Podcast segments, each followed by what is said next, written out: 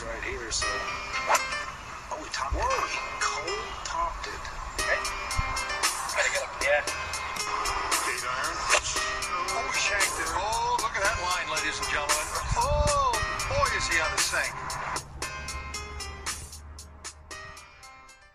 Welcome to the Bogey Boys podcast. You're joined here by Kevin and Mark. We've got a bit of a special episode. We've got a player and caddy today, Richard Mansell and his caddy Connor Winstanley. How are we, boys? Right, chaps. Very good, thank you. Thanks for having us. No worries. Thanks for taking the time. Yeah, thanks for coming. Just got back from Dubai, I hear, Rich. Yeah, I mean day day four, day five of isolation now from being back. So um, my suntan's slowly but surely going. Um, but no, it was good. Bit disappointed to be back. To be fair. I bet you know. Yeah, what was you over there? Just a bit of practice, was it? Or were you trying to get on the events over there? No, so um, yeah, just training really. Kind of a few of the lads, uh, other players were going out there just to kind of on the elite exemption, being able to travel, and just thought can't really get any work done at home with the weather we've got. So just get out there and get two really good weeks of work done before kind of my season gets going in the next few weeks. So really glad I went to fair. So yeah, it was good. Brilliant.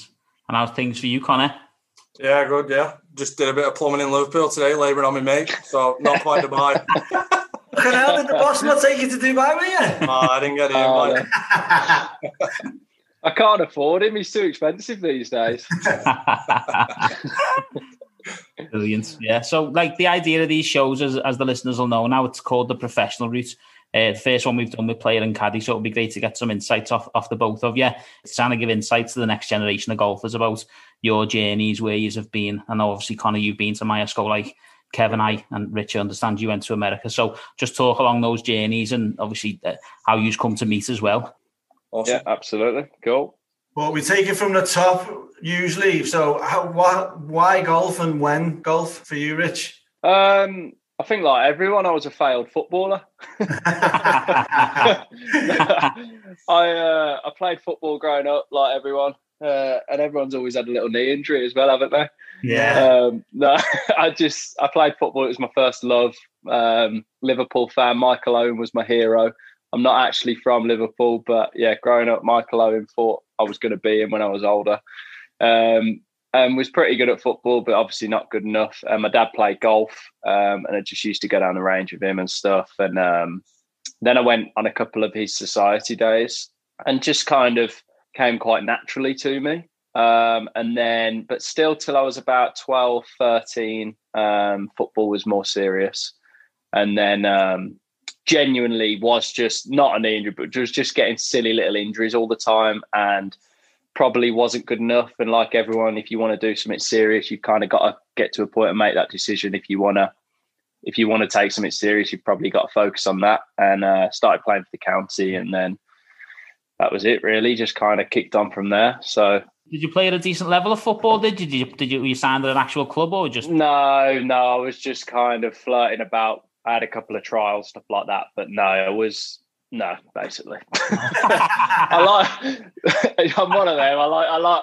I probably like to think I used to be better than I actually was, but um, That's, I- like, I'll- that's I'll- like me and me golf. That yeah, but no. Um, but I, I, I just loved it. Like growing up, it was my first thing, and um, I think the fact that I kind of played in a team where I was with my mates and so on maybe didn't help my football career as such. But I I just loved doing that, and I had a couple of mates who played for us and went and played at better teams, and then kind of had trials or left, right, and centre because they had scouts going to watch them. So, um, but no, I didn't play anywhere properly. So, brilliant. And what about you, Con? Golf or caddying? Golf to start with, mate. Yeah, obviously. Uh, kind of similar story, probably, but just rugby league instead of football. Yeah, same thing. Probably started playing golf at like 13. Dad took me to, you heard of Beacon Park? yeah, yeah. No Beacon Park. It's yeah. like run down now in it completely Yeah, and yeah. stuff. He, he took me there, played there once, and then just took off from there. Started playing with a few mates at the driving range, and then dad got me a membership at the uh, local golf course, Ashton-in-Makerfield, and then just started taking it serious from there. Try and play as much as you can, don't you, when you're a kid? Like, yeah, that's it. It's just it's it's fun to start with, isn't it? Then you start. yeah, exactly. It gets worse the uh, the lower your handicap goes. To be fair, like, I can't imagine being in Rich's shoes. How annoying it must be at times. Well, that's it. Talking about being in your shoes, then, Rich. Obviously, you get to a. You say you started playing county level. So when did when did golf start getting serious for you then? Well, I think I was probably twelve, and I was playing. Well, no, it didn't get serious, but I was twelve years old, and um, I think I was off twenty one, something like that. Um, I was I was probably better than that, but I just because I still played football, I didn't really play in many comp. And I don't know why, but my dad just entered me into the Staffordshire Boys, the County Boys Championships.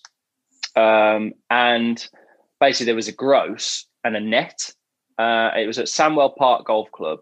And I remember I was off 21, 36 holes, and I won the net by millions. I can't, I, I think I shot about eight over gross the second round, and it, and it was pissing down it was I, and then literally still to this day my, every time it's raining they're talking my dad goes oh you love playing in the rain? Remember when you were in the county boys when you were 12 I'm like dad I was off I was off 21 I shot eight over try go to shoot five under around a bloody tour event course in the pit. Anyway so um anyway won that and I think I got cut to 14 15 something like that after the 36 holes. And basically the county um coach the county selector was an, a, a guy called Les Burleson, who I ended up going to see for lessons, and um, they they picked me after that to play in the um, Staffordshire under 14s team against Derbyshire.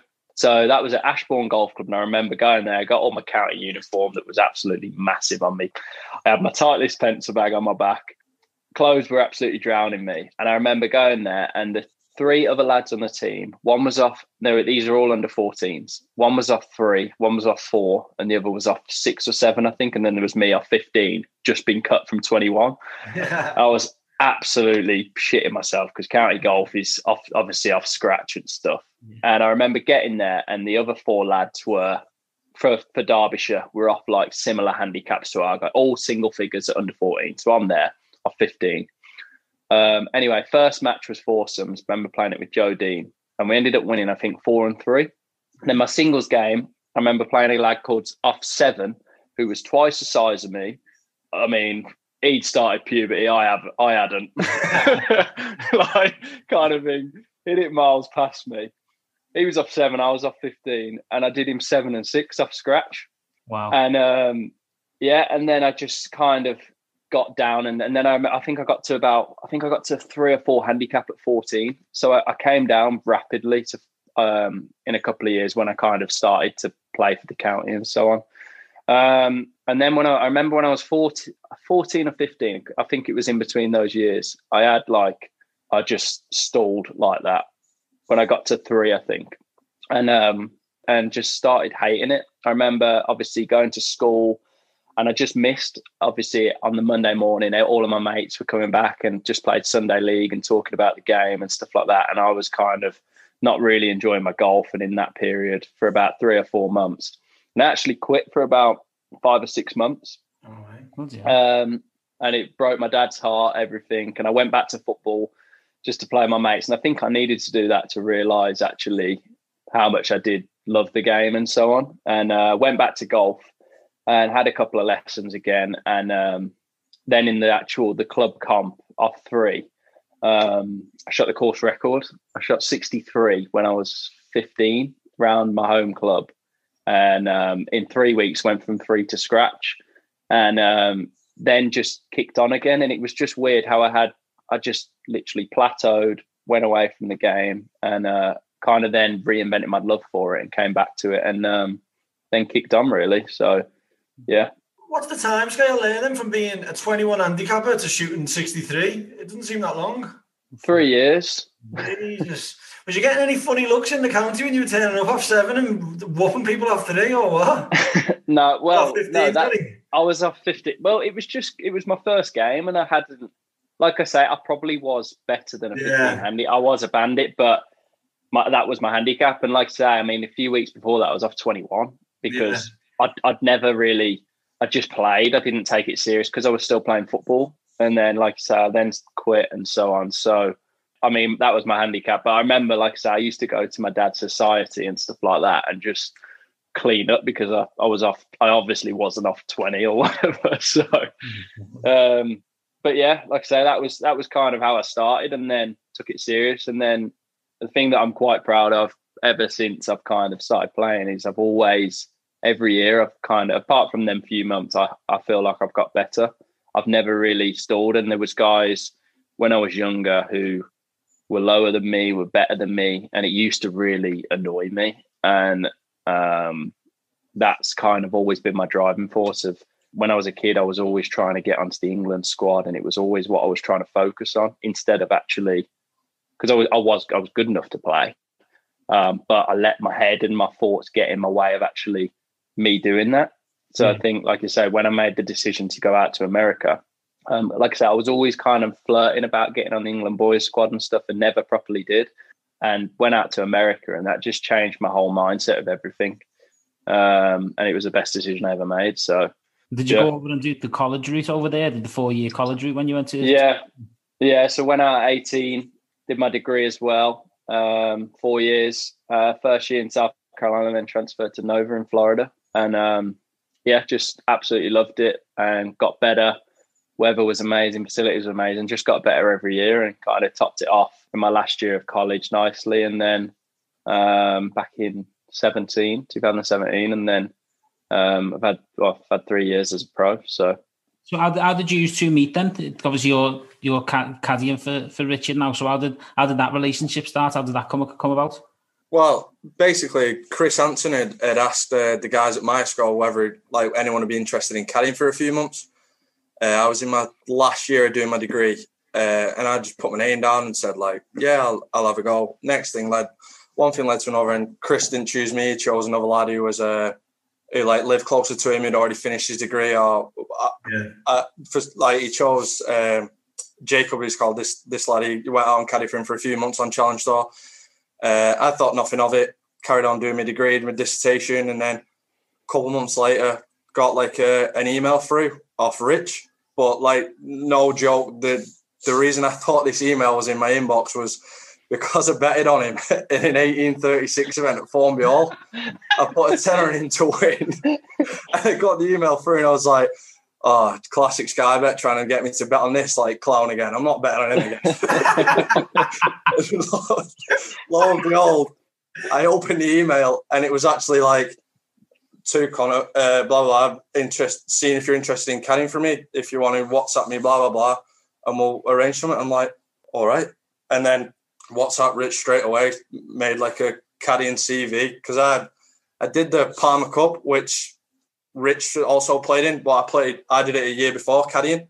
Yeah. So I was like, oh, I'd make sure I put that in there because that was some sort of like maybe like attachment that I had with it, and Rich did. So that was his man. selling point. Yeah, I might have a Yeah, squeak, yeah. yourself, yeah. Okay, carry me mum shopping once. yeah. and then, uh, then that's it. Really, went and met him, and then we're here now. Like, Amazing. yeah so basically i was in um i was in turkey and uh i just i just done my first year on europro. And um I had a really good year to be honest for a first year but i didn't win. And obviously on europro you really not always you've got to go some but you've probably got to win to kind of get off and it's top five to get off. And i think um i had two seconds my first year and didn't win because I put it down to probably A experience, but B actually probably not having a caddy. And those two seconds, if I had one, I think I probably would have at least got one of them over the line. Um, and I spoke to a couple of people, my parents as well, who were backing me a little bit. And I just said, my second year, um, what I can't obviously can't control my golfing ability, all of that right now or whatever. But what I can control is acting as if I'm already top 10 player in the world, already on the European tour or so on. And I said, if I you have to have one when you get on the European tour, that's my goal very soon. Why don't I get used to having a caddy now? Um, so then when I have to have one, it's not as alien to me, if you know what I mean. And I wanted to basically really be a professional because I saw myself as a pres- professional. I, I saw how a lot of guys were on Europro, who I thought that probably lets them down a little bit, and they're there, they're kind of having a jolly, they're with their mates, and it's it is good crack. I'm not going to lie in that sense, but I wanted to get on and get off and kind of kick on as quick as I knew I could. Um, so I spoke to Chris because my first event of the next year of that year uh, was a challenge tour event, uh, an invite in Turkey. And I knew Chris a little bit anyway. From we were with the same management group, and then he just signed with Wilson, who I'm with as well. So I was with him a bit that week, and I said, I think I'm going to get a caddy on Europro. Do you know any guys? Because I, I, I, didn't know anyone. Like I'd only only just turned pro. I'm a young lad, and so on. And he said, actually, um, he spoke to a lot of people at Myerscough, which is where he went because he wanted to get a younger lad out. Now he was back on challenge tour, yeah. um, kind of to keep his expenses down a little bit because and basically get them to learn with him and so on. And um, he gave me about four or five names, the ones that he didn't go for, and Con and I sent them all the same email, and um, I, I think two of them didn't even get back to me. One of them did, and then, but Connor was the first to get back to me, and I was just like, I was impressed with his reply and met up, and um, regretted it ever since. so, yeah, but no, that that's basically how it worked. So Chris always, every time we do well, Chris, I get he, he sends me an invoice in the post. yeah. Hey, Rich, yeah. you know what you were saying when you were on Europe, when you could have got yourself over the line? Is there any specific moments you actually think back to and think, you know what, a caddy, that, that's where I needed a caddy? Oh, yeah, 100%. I remember yeah. Wychwood Park, um, my first year, and I had a, I think I had a three shot lead with eight to play, and it was my first second place finish. And um, yeah, three shot lead with eight to play. I was flying on the front nine. I think I was five under front nine 10, I ended up making about an eight footer for par to keep my three shot lead, par 11, and then 12 is par five. And the greens weren't very good that week, yes, but I had, I literally hadn't missed a putt yet this round. And I've got about three and a half foot for birdie to go six under, and I think a four shot lead with now seven, six to play. It would be six to play, yeah. Mm-hmm. Um, and I miss it I actually hit a good putt, but I missed it. Bad greens, and it just completely got in my head that I thought, oh no. And the next hole, I reckon if I had a caddy at that moment, he would have got on top of me and said, Look, like you've missed it, you've still got a whatever lead. Like, let's just carry on doing what you're doing. You're doing the right stuff. You give yourself a chance of making birdie. Um, and the next shot, my tee shot, I had a little bit of a tough stretch then. Like the next three holes were quite tough. And the next half, I've hit iron off the tee for safety, pushed it in the flipping like ditch, had to make a drop, made double anyway. Oh um, the next hole actually ripped it down the middle, um, but it's kicked right. He saw, I didn't know, I couldn't believe it was, but it was basically kicked right into the face of this bunker. And I don't know how it went in there. Um, on TV after I saw that that's what happened. And it, again, I let that get to me. And whereas a caddy would probably say it's out of your control, you hit the perfect tee shot, what you were trying to do. Yeah, someone. But I let I let the result kind of, and then I made bogey there, and all of a sudden, I've got a three shot lead with.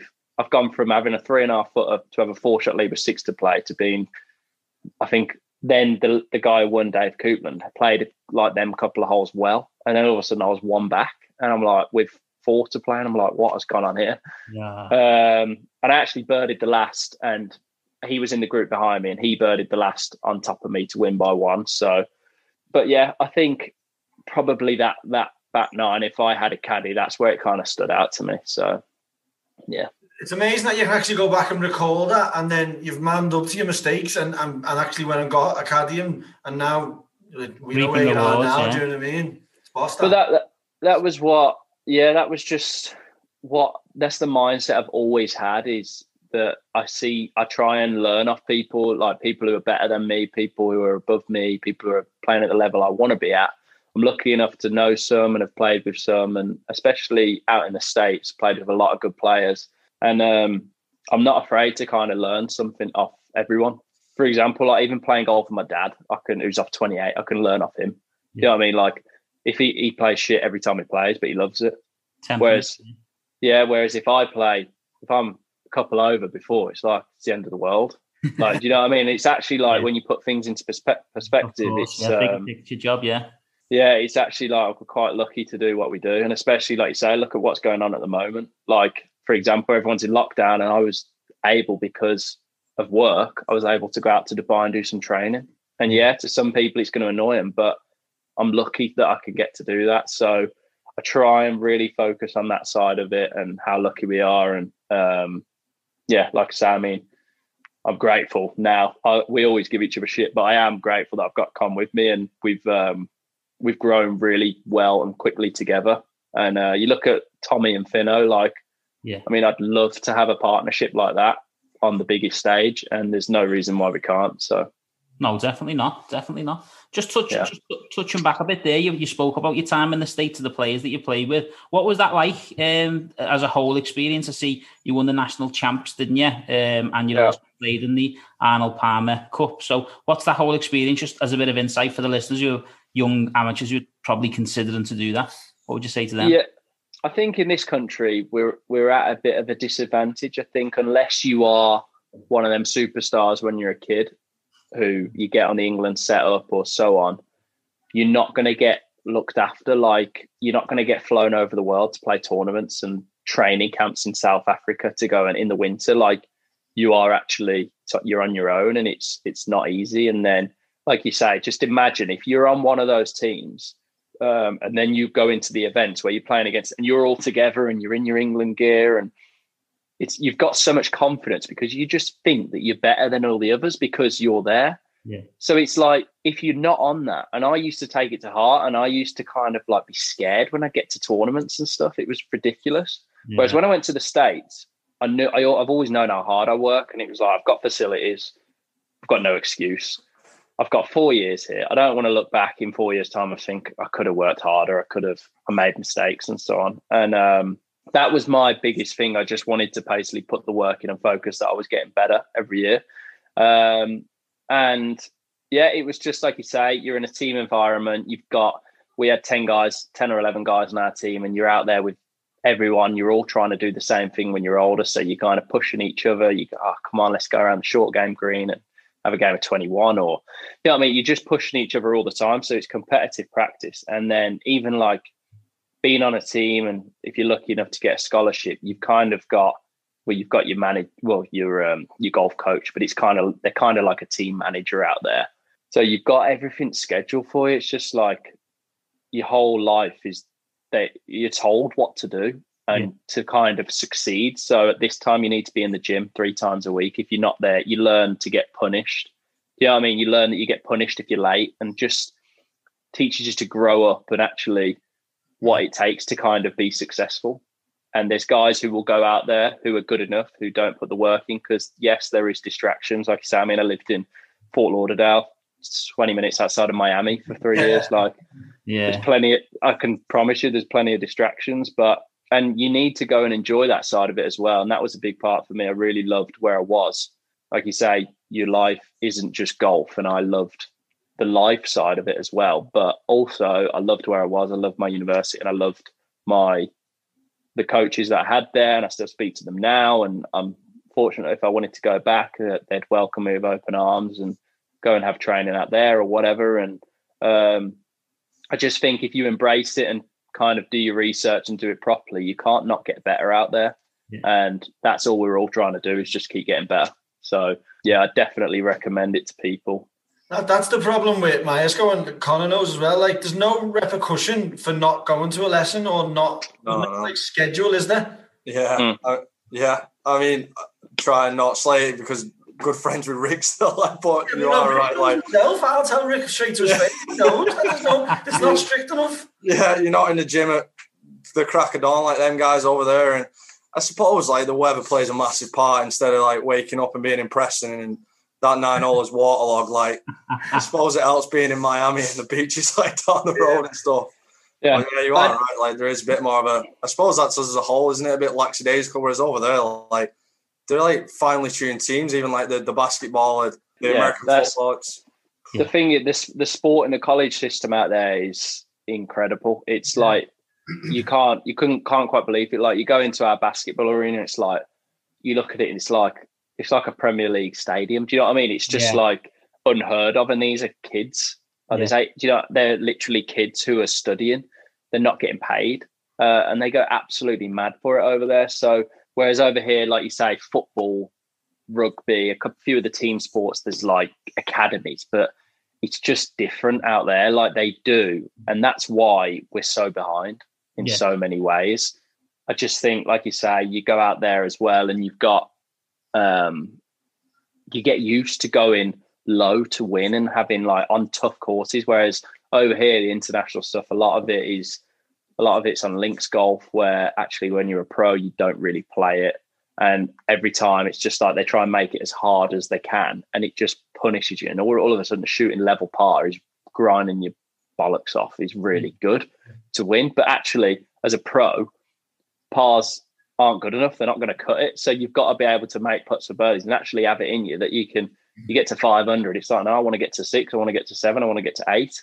And um, that's, I feel like, what it teaches you out there one of the previous episodes we've done, we spoke to a couple of lads who have played in that England setup, like Sean Townsend, Paul Kinnear, players like that. They've um, they've said it's it's such a difference from the amateur game where you're playing all this links golf and like you say, shooting level pars good enough to win a tournament. And then when you go to these professional events, you're not used to playing that style of shooting yeah. seven, eight, nine under. So it takes you a year or two to kick in. Is that one of the reasons why you think as soon as you've turned pro, you've kicked on and done so well in your first couple of seasons? Hundred. but If I didn't go to the states, I'd I'd be working behind a desk now. Yeah, I mean, just that, yeah. No, yeah, absolutely. But I realised that at a young age that that's what I needed to do because yeah. I wasn't on an England setup. I wasn't there. I wasn't one of them who was getting everything given to them as a junior. Where it's like, and I actually know. Again, I'm not knocking the setup because if you're good enough, you're good enough. That's great. I mean, if I was, if I would have got picked, I would have done it. Um, but I know lads who are good enough, but they they get used to kind of being around their mates so much, and the England got and they're all together traveling around to amateur tournaments stuff. And then when everyone turned pro, it's not like that. Like you're on your own, yeah. and they don't know quite how to probably deal with it. And actually, it's low. It is lonely. It's not what everyone thinks it is.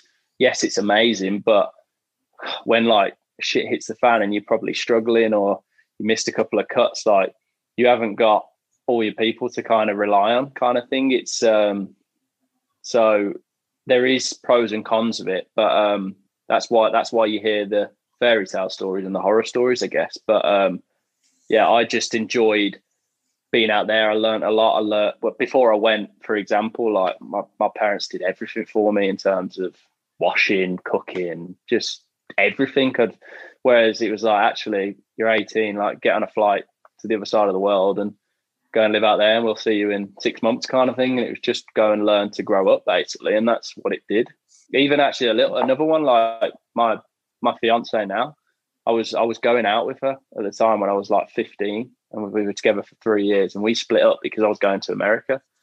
It was like that was a sacrifice and it was we both decided on it and um, weren't together for five years and now we're engaged. And it's like we knew it, well, we always stayed close, but it was like you realize actually if you want success there is so many sacrifices you have to make along the way yeah. um, and that was like i say and it's worked out good now but um, you just when you look back and like you say times like this you can reflect on so you actually think like I, I have made a lot of sacrifices and a lot of my mates who i'm still mates with obviously but they've kind of chose to when they were 17 18 19 going out all the time stuff like that and that's absolutely fine but i know that I kind of have always had my head screwed on, which um, is probably the reason I've had some success and quite a quick rise since turning pro. To be fair, yeah. So on your relationship then for you two, obviously we, we know how you have met and stuff. How, how do you find it? Obviously from a caddying perspective, Con, was that something that you just got into by chance, or did you always think I want to stay in the golf industry? That's what I want to do. Yeah, I mean, did definitely want to stay in the golf industry. Probably was had my kind of head set on going down a bit of a I don't know, maybe like a secretary managerial role at a local golf club and just that really. I don't know mate, mate, you wouldn't last five minutes as a secretary at a golf. I'm not having that. but yeah, hey, you can't even understand you. Nah, come on. There's, there's four bad accents on this at the minute. yeah, we've got it there. Yeah, definitely. Your number yeah. Four but the Arnold Palmer Cup, to be fair, was my kind of eye opener to it. Um, basically, it went on at Formby. I I read up what it was, kind of thing. Didn't really know uh, fully what it was. Uh, they said we need some caddies for it. Is anyone interested? And a lot of my mates were like, "Nah, nah." Like, oh, what do you want to do that for? And I, and I was like, "I'll have a go." Like, you don't know. Like, I had a look at the list who'd done it, who'd played in it, like your DJs, John Rahm. Like the list was like look, look at the world's top 10, the, probably the vast majority of it have played in this. So it was kind of like, well, I don't know, one of these could be mega in a few years' time. Didn't think I'd like end up caddying for someone, just thought like what an experience that might be to Yeah. stay over a pint in a few years or whatever. Like, but um, And I can 100% say that if he on his caddying CV hadn't put that he didn't caddy in the Palmer Cup because the Palmer Cup was my biggest amateur highlight, there's no way I would have probably when I met him, kind of thing. Do you know what I mean? So I, I, I'm a big believer everything happens for a reason, but you know, like it's just um, and turned I, out to be a good decision. I thought, to be fair, like I was off two at the time, maybe like 16 going doing it. I thought like, uh, oh, I'm like the dog's balls at this, me, like, like at golf, like our mates. Like, then you go over there and like, there's a lad two, three years older than you who's playing off like plus six in America and he's carrying it 300 odd yards. And if you played for me, Yeah, play Yeah, for him, yeah, yeah. they're, they're like dwarfing it to a pitch and putt, and you're like, yeah, I'm probably not like anyone near good enough. so that was a good eye opener for me, to be fair, as well. Like, so I didn't get trapped down the route of, yeah, you can, you have to be a four to turn pro. Like, you crack on, like, yeah, yeah. Nah, nah, that was that was my eye opener, to be fair. But it was a great experience, and Pay dividends for you, mate. Definitely. yeah, You've got to you've got to take your chances, haven't you? Like you- like you say, everything happens for a reason. It's just a perfect story, and the partnership now that you've got, like, looks like it's it's it's working. Do you know what I mean? Yeah, and hundred percent. And like you say, it hasn't. We've we've both made mistakes along the way, but what I can honestly say, and I'm sure Con can, is we've both continued to get better, and our relationship continues to get better. And like he'd probably say it now, but we're we're like best mates as well. It's like Yeah. there's more. We literally speak every day about Fuck. shit, like as well. Do you know what I mean? But it's Yeah. I feel I'd hate to be. I mean, ninety percent of players. uh, I mean, 90, most of them I know, they have a very like business relationship with their caddy. Like a lot of them do, and it's very like. And I just couldn't imagine being like that because you go through you go through so much out there. Like you say, when you when it is against you, like you feel, sometimes you feel like jumping off a cliff. Yeah. Like you just and it's like you just need that. Do you know what I mean? Whereas if you've got a mate there as well as someone who's bringing the best out of you, yeah, it's just I just I just couldn't imagine having like uh, there's guys who have different caddies every week, and it's like, what about when things are going bad? Like they've got to know you to kind of know what to say and know when not to say anything and stuff like that. Got to if- that if you- there, hasn't there? That's that's Of one. course, and that for me is um, one of the biggest things. So, yeah, like I said, I'm happy with how it's gone so far. it's And in that grow, to be fair. Like, that was probably the one at the beginning where I was like, mate, why is this guy like gonna trust my opinion on golf? That was probably Yeah. the hardest hardest bit at first. Like, what? Like, why is he going to listen to me? But then as you that, grow, and you, yeah, you figure out how he wants to, how he plays golf, and I'd back myself to know his golf game as much as I, as much as he knows it now because I've got to. He knows it it's better. Like a job, and That's. That's you've, got, you've got to know it, haven't you? Yeah. and at the start, I did probably know that he would get stuff wrong and so on, but I wanted. I wanted us to kind of, and we have, we've gone through failures, and I wanted us to kind of, like you say, at the start of the career, it's like, well, you, it's not going to be sunshine and rainbow straight away. Like it's, you've Mm. got to kind of go through that. So that was always my mindset, kind of when I turned, when I kind of said, right, I want to crack on and find someone. And like you say, you look at Tommy and Finno now, and there's no, there's no other partnership out there like that now.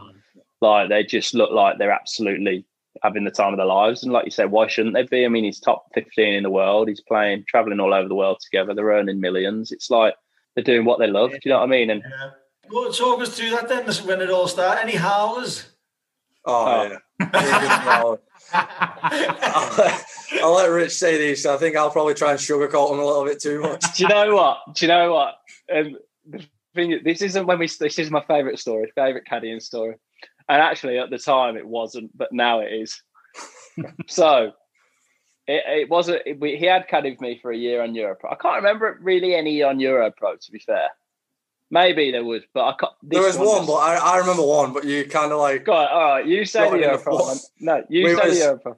I think it was Harleyford, and we was on like a par five, and we're in like this kind of bushy tree area on the right, and uh, there was like a gap because we was like miles out, and you'd have to pin it under these like bushes, and I was like, I I kind of sin like was looking at it thinking like, yeah yeah you'd score one up there like you'd easily get it up near the green, and like I'm looking at this gap, and you turn to me and go. that was nearly the worst choice you've ever made. like, yeah, yeah, probably better off just chipping it out. but it was close. so, right, we're in South Africa start of last year, and we've had an amazing year on Europro the year before. Like, I, I, I only won once, but I probably should have won a couple more. I think I had four seconds and a few top fives, and I just had a really, really good year. Then did really well on my challenge tour starts as well. So it was like missed card at Q school, whatever. But looking forward to having an actual proper run at challenge tour. So it start of last year, just gone before COVID. Three events in SA. Anyway, first hole, first there's three events, big big money events. First time ever playing in SA, and the first week is at altitude. So what was it? Fifteen percent con. Yeah, the first week, Joburg, yeah. like it goes. Joe, that's where you want to do yardages to look good. Like. Yeah, but yeah, the ball was going miles. So anyway, I've ripped what the first hole, Coral Creek. It's a par five, and it kind of little dog leg right. There's trees kind of where you drive, where your drive goes, and you kind of got to miss them. Second shot's over water, and I have I've ripped a drive first shot.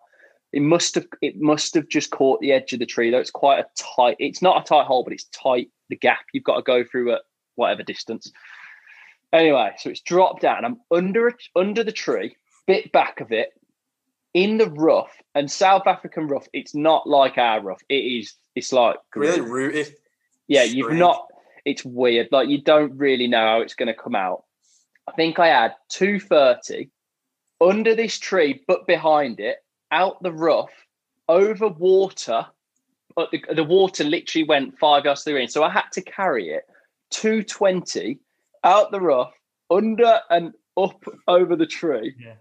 And Con's like, you've got and it, oh, and it's the first hole of the tournament, first hole of the season, first hole of the season. And because I've ripped her, and he's thinking, You've got this. And I'm like, Con, like, I need to chip out.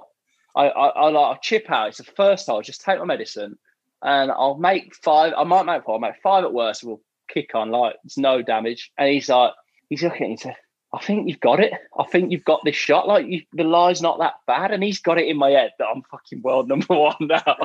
anyway, I have ripped this five and it is just like gone straight into the tree, dropped down in the water. Honestly, I have lit, I could have knocked him out. I almost sacked him on the spot. Honestly, it's just I'm like Connor what are you doing? Like, I, I know I'm the one who hits the shot, and I will always, not always, but most of the time say, yeah, I get that. But I wanted to chip out, and he got it in my head that I was world number one and we could pull the shot. Anyway, he was lucky that I dropped and got up and down for par. Otherwise, he was gone. So, yeah. We spent, since Q School, it must have been three, four months, Rich, and I'd just been like so buzzing to get South Africa, so buzzing, yeah. so buzzing. Getting the first on, I'm like, come on, like we got to eagle it. we got to eagle it from under the tree out the rough, and I'm like over water, and I'm just like, I reckon since then, no, like mate, there was there was drafts over there laughing at us. like I reckon I'm more the conservative one now. Purely from that was just like I think the shoe's completely on foot. Like if someone wants to go at a flag, like it's rich now, I'll forever repeat it in my head. Is like stood under that tree, going, "Yeah, you've got this. Yeah, no drama." it was what are you doing, lad? No, that, that's that's the that's the best one. Yeah. Just the whole circumstance of it was just priceless. Quality. So, oh, and we did we missed all three cuts. Yeah. So is, this your, is this your first full year on um, Challenge Tour? So that's 2019, was it? No, so 2019 was first year with Con on Europro, and then I played because I, I did really well on halfway through the year. I got some Challenge Tour invites and then did really well in them. So got my Challenge Tour card from seven starts on Challenge Tour as well as Europro. So it was um, this was last season. So first year, first proper year on Challenge Tour. Yeah, amazing. Um, Talk us through how that season went then, because this is this is your obviously we know what, what's happened and where you are now, but how did that whole season go? Because that was interrupted with the whole COVID situation, wasn't it? Yeah. So obviously started out in South Africa, three events. Um, awful. I was I was I was in a really really bad place. Um, I'd changed coach a couple of months before. Um, was the wrong decision because I was actually playing really well when I changed coach. I was just having a bad week. and I needed. And anyway, I went and saw someone else, and um, my golf game just steadily got worse, basically, and I just lost control of what I was doing. Um, but I'm glad I made that mistake early on in my career, kind of, and I'm actually back with my old coach now. Nice. Uh, I went back to him. I went back to him. Was it the second week of that? Second week Yeah. of South Africa, basically. I sacked my coach I was, I'd been with for four, three or four months over the winter. Hadn't played any events under this new coach. Um, and he kind of helped me a little bit out there. And gradually out there, it got better, but I was I was in a bad way. And then mentally, I was gone because I was really struggling. I knew my game wasn't there, and me and Connor were flipping having fallouts on the course, and I was just not in a good place. So I was quite lucky. I was quite actually glad that we then had a little bit of time off uh, between Challenger was going to get going, and then obviously COVID happened, and the season just evaporated. And I that was couldn't have been better timing for me really because I had stuff to work on, um, my mental state to get back to where I was, and then technically as well. Um, with the stuff I was doing, my my new coach, but old coach. Um, so then, first event was in Austria, and it was the Austrian Open, which was a co-sanctioned event. Was it? Was it July? June? Yeah, July? Ju- July. sounds July, yeah. Yeah. Um, and we had two weeks in Austria, both co-sanctioned event with the European Tour. So really good opportunities for guys who were on Challenge Tour because obviously a win. All of a sudden you've got a win on the European Tour and you've got your card and Yeah. you've got Rolex series and it's like life changing kind of thing. So um, good money events and first week in Austria played well and I felt like my game was coming back and hit it really well. I was really happy with that. Didn't putt very well and I made I made about four bad golf swings in 36 holes and missed the cut by two, was it? Yeah. I missed The cut by the bad two. swings were just blown up. Yeah. they? the bad swings were like ended up in a couple of doubles and a triple kind of thing. But actually, if I didn't make them, I would have been well inside, ready for a good weekend. So it was like actually like I was happy with that. Whereas in South Africa, I wasn't even, I wasn't close. Like I was nowhere near my game. Um, so I, I kind of knew that I was on the right track and something good was going to happen. So we we knew what it was going into the second week, what we needed to tidy up, put better, and we were going to be right there all of a sudden I shot 67, 66, 64, and I'm in the final group of my second event on tour. And it's like, eh, that's a bit more like it. Like it was just, I had, it hadn't been there all, all year. And obviously I'd only played four events, but, um, and then the last day, horrendous conditions, um, big learning curve, um, told the story many times and people asked me, but, um, had one little moment on the 15th hole that potentially cost me the tournament. But I mean, shit happens, doesn't it? Like, I mean, Yeah. I'm not really worried about it now. But um, yeah, that was, and then played pretty solid stuff the rest of the year. Unfortunately, we got told on Challenge Tour we couldn't um, we couldn't have caddies the rest of the year, only at the grand final. So I can't only work for me. I think one more event in a co- another co-sanctioned event Yeah. in Portugal, uh, but didn't miss a cut the rest of the year.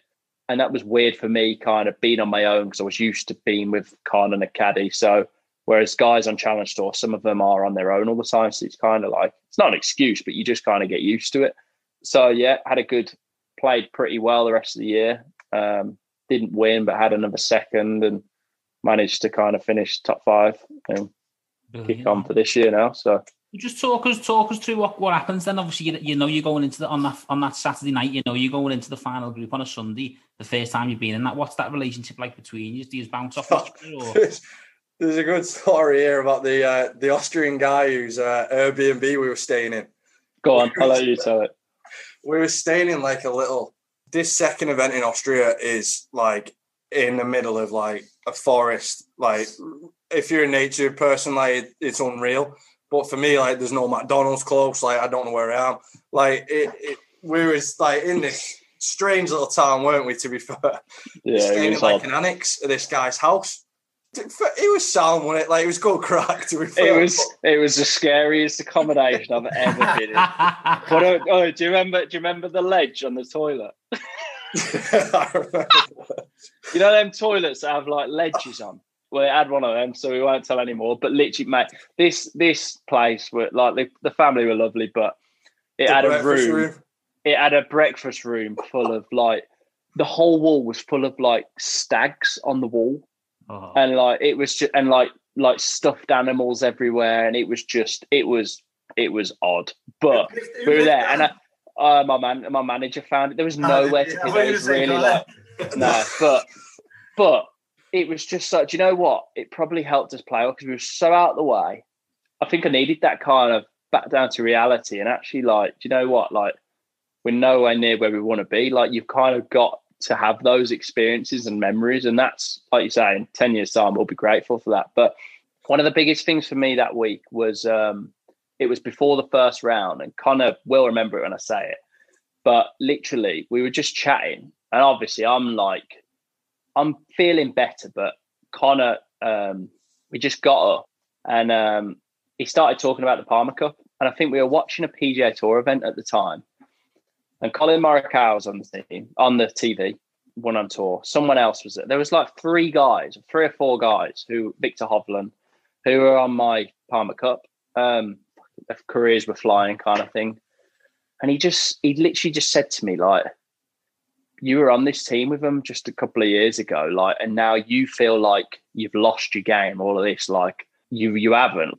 You're a lot closer to these guys than you think, if you know what I mean. Yeah, definitely. And and um, you just kind of just need to have that belief again and realization that actually, like, we're playing events and so on, and it was just a big reminder of me actually, not in a bragging way or ego way, but how good I am. It was like when I was, I'm, I'm a really confident guy and so on, and my confidence had been knocked. And it was kind of like, that's the first time that had ever happened to me. So it was new. It was a new experience. And I just kind of needed that confidence back. And all of it, and this was the night before the first event. And it couldn't have come at a better time. It was just like we were watching the PGA tour and like you say, I'm watching the guys who, who I played against. And I'm like, I want to be there. Like I can be there. I can be there now, but I'm not. And that's always been my biggest problem is wanting stuff now instead of actually, like you say, process stuff, all of that.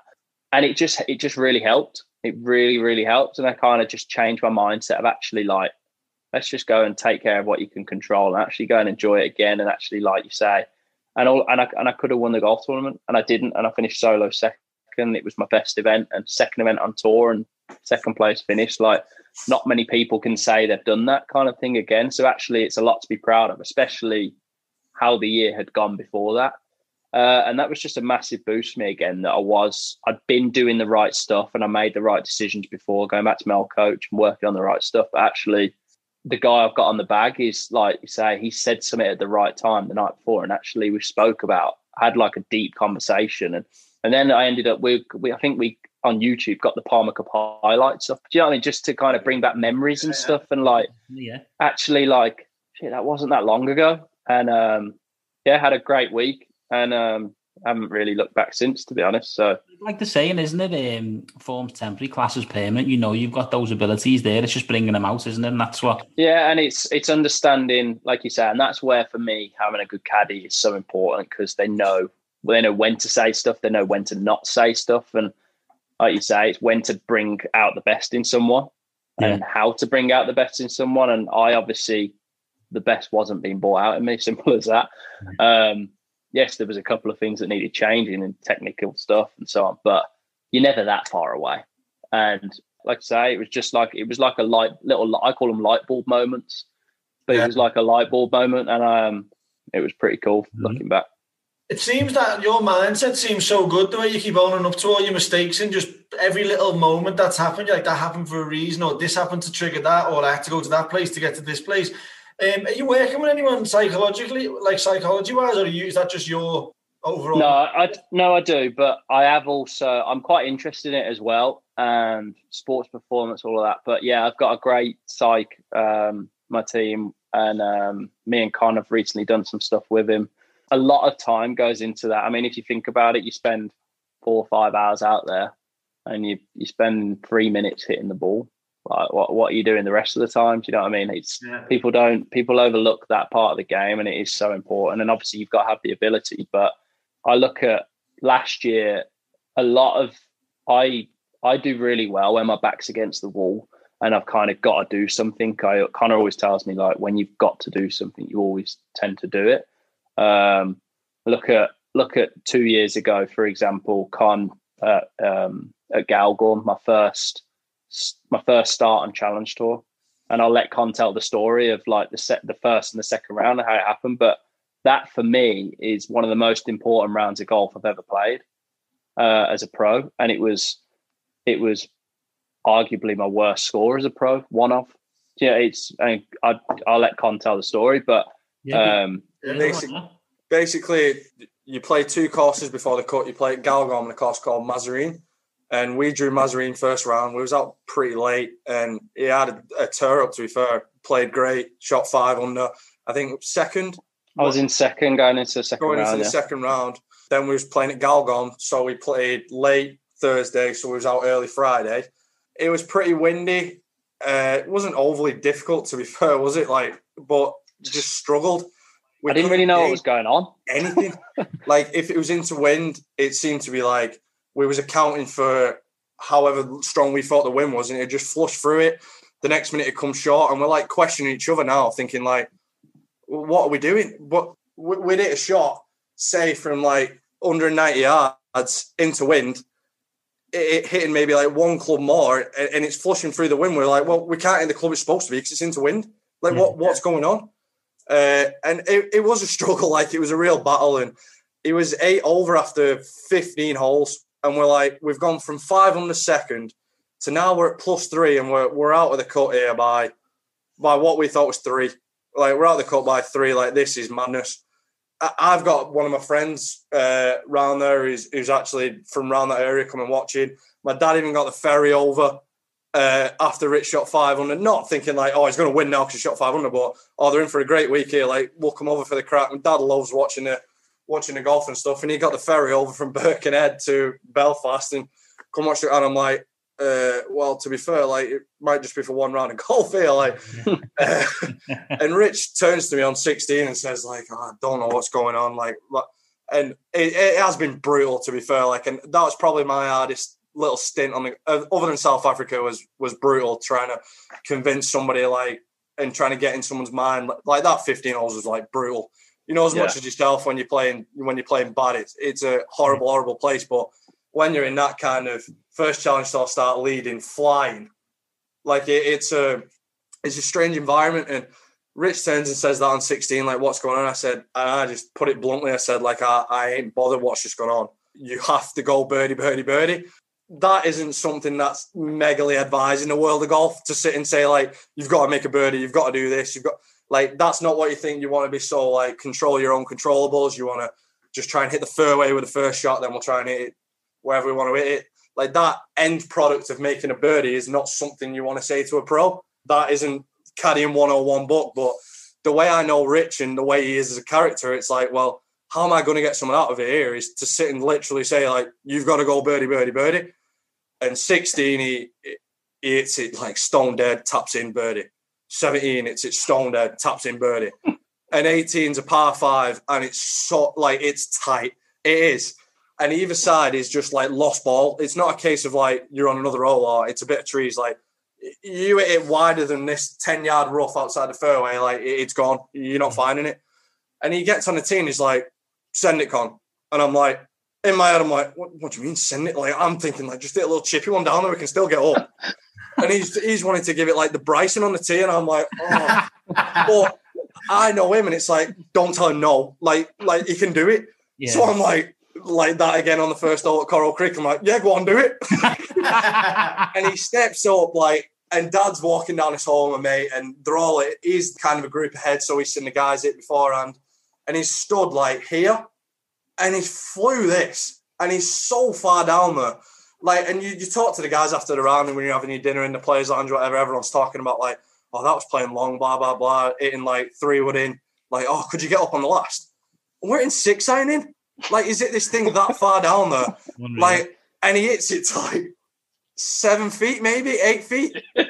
Like, and now we're like, oh my god, what has just gone on in this last like half an hour? Anyway, like anti-climax, he missed the eagle putt, like, but it was birdie, and it was the three birdies we was after like half an hour ago on that 16th tee where we was down in the dumps, and he ends up coming tenth, and it, it gets us in the next tournament where he comes fifth through through getting the top ten, and mm-hmm. that really was that three holes was like, wow, you've just turned like a really like that could have been horrendous. Like he doesn't go birdie, birdie, birdie there and makes the cut. what what's that going to do to you? Shooting eight over after you've shot five under, that's going to fry you. That you go back to Europro, you're like, I can't compete on this level. But whatever that can do with your head is just carnage. And to actually be in that predicament and actually come out of it rosy, and in all fairness, they ain't they ain't the easiest three holes stretch, especially the way No. you've played for 15 holes to to just tear up Yeah. Yeah. and to do that. No, was- and the whole thing of it was like you say, I was eight over and I was outside and made the cut on the number, had a really good weekend, finished top 10. You have to finish top 10 to get into the next week if you're not already in. And I had to do that. Uh, next week uh, in Belgium, shot 66, 65, 64, and I'm in the final group Yeah. finished fifth, got into the next week, and like I say, all of a sudden I was I was playing seven events uh, because I was finishing top ten to get into the next week. And if I didn't go birdie birdie birdie when I was eight over, I wouldn't have got in that second week to Wow. carry on. Yeah. And then and then I ended up finishing 64th on the rankings, which got me a better category than finishing top five on Europro, which was the whole reason I wanted to play Challenge Tour. So, like I say, if I didn't finish birdie birdie birdie when I was eight over, that wouldn't have happened. If I hmm. didn't have that better category from doing that, it wouldn't I wouldn't I wouldn't have got in the Austrian events and I wouldn't have finished second on tour. Unbelievable. That. it so I- I was that three always- I always look back to them three holes when I was eight over par. And it hmm. was just like, for me going forward, that's something I can always look back to and actually think when shit was hitting the fan and you were really down in the dumps, actually, I could pull it out and kind of Yeah. figure it out. And And that that's what you say there when your back's against the wall, isn't it?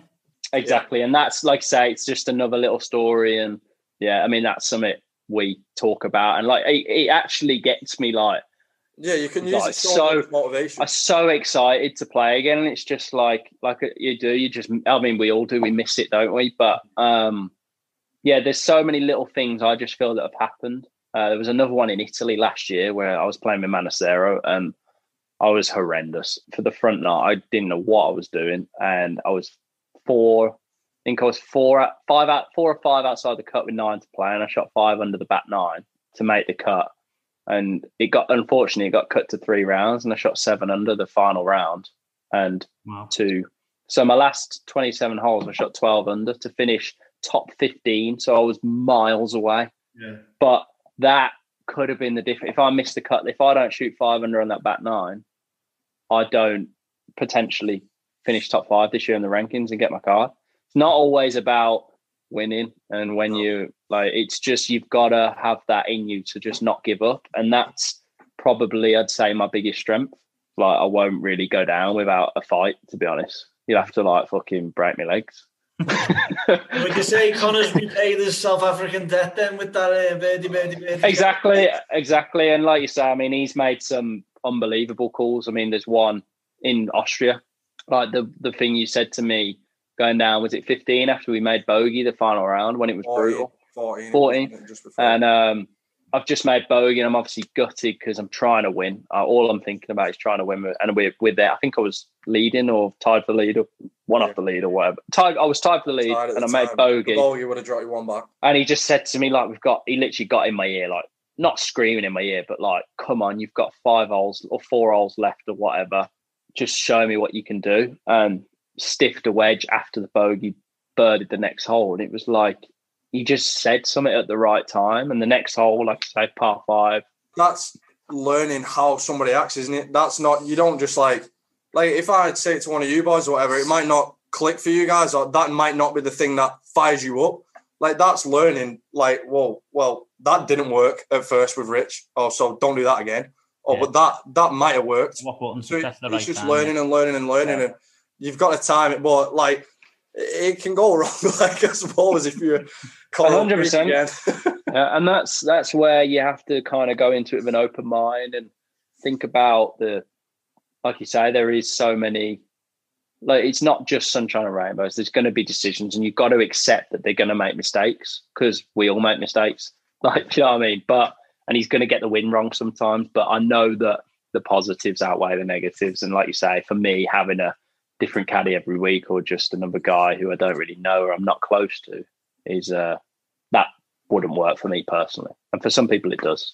What we just want to talk about modest golf, obviously what they're doing in the game. I know you've signed up with modest golf now. Just talk us through that whole journey and um, obviously what they're trying to do to grow the game.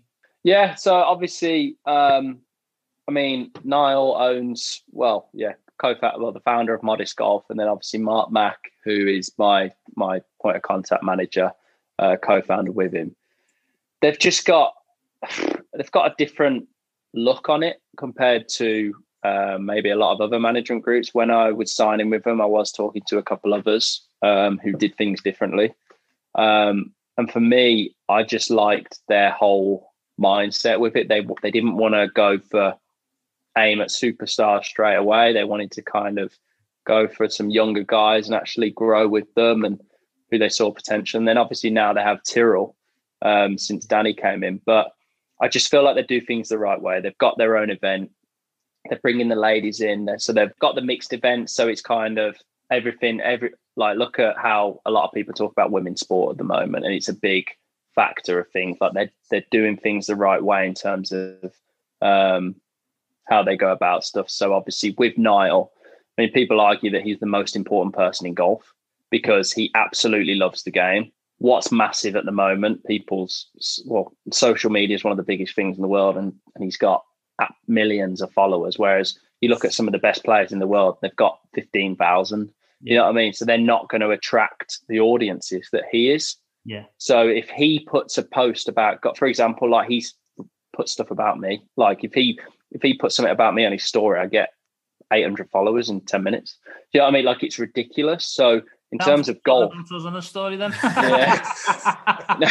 but in terms of in terms of golf and growing the game and stuff yeah. like that and getting him getting people into it who maybe don't know about it. like for example people might see that oh Niall does it it might be cool so we're going to give it a go and yes he has a lot of girls that follow him obviously one direction but they're trying to get more people talk about getting more girls into golf so who's there's no better person to do it and the fact is that he actually he loves the game the whole reason he wanted to do it was when he was in One Direction. He um, he, he grew up loving golf, and uh, obviously you can imagine what it's like being in that band. Like you just had no peace, no nothing. Yeah. And his way of having a bit of peace was going to the golf course when he was on tour, because he knew that not many people would kind of follow him there, and he kind of regained his love for the game again. And then he thought, I can start a management group and help out people help out people because he has so many contacts in the industry in the world as well.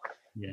Like I say, I mean, I just liked how they're doing it, and um, they're doing that. They do the right things. They they look at what they're doing with the Clutch Pro Tour. They're getting people involved that way, so it's giving opportunities, and that's what that's all we're all after is just opportunities. I I wouldn't be where I am if I didn't have the opportunities that they give me into their their event where I was eight over par and finished birdie birdie birdie to make the cut, yeah. and it was like that was their event, and um, like you say, I mean, there's so many people, but if you don't get opportunities, you're not gonna you're not gonna be able to take advantage of them. So they're just trying to do it that way instead of like you say. I mean, so many management groups just they promise the world, don't deliver, and um, kind of they want to know you when things are great, but when you're not doing so well and things aren't so good, they kind of forget about you. And well, like you say, when it's good, when it's good, it's brilliant. But when it's not, it can be very lonely and so on.